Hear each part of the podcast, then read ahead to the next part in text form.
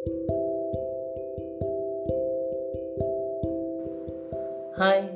perkenalkan, aku Asa, salah seorang pengisi suara di podcast ini.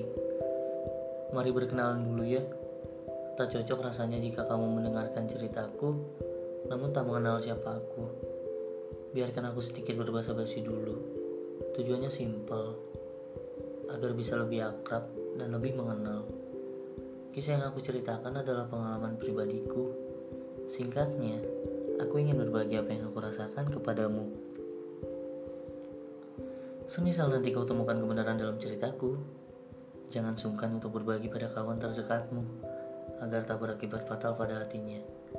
Karena penyesalan adalah sesuatu hal yang kurang ajar, atau malah yang terjadi adalah kesamaan pada apa yang kita rasa. Kita bernasib sama, dan aku yakin itu bukan cuma sebuah kebetulan belaka.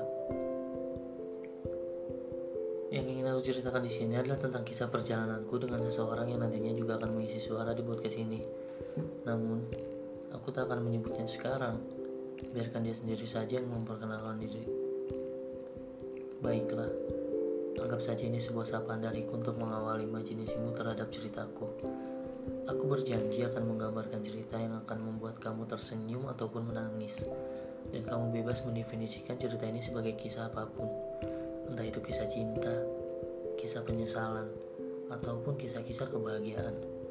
Semoga kamu menikmati kisah yang kusajikan. Semoga kau tak tersesat dan kehilangan arah. Tinggalkan yang negatif dan jangan disia-siakan yang positif. Salam hangat dariku, Asad.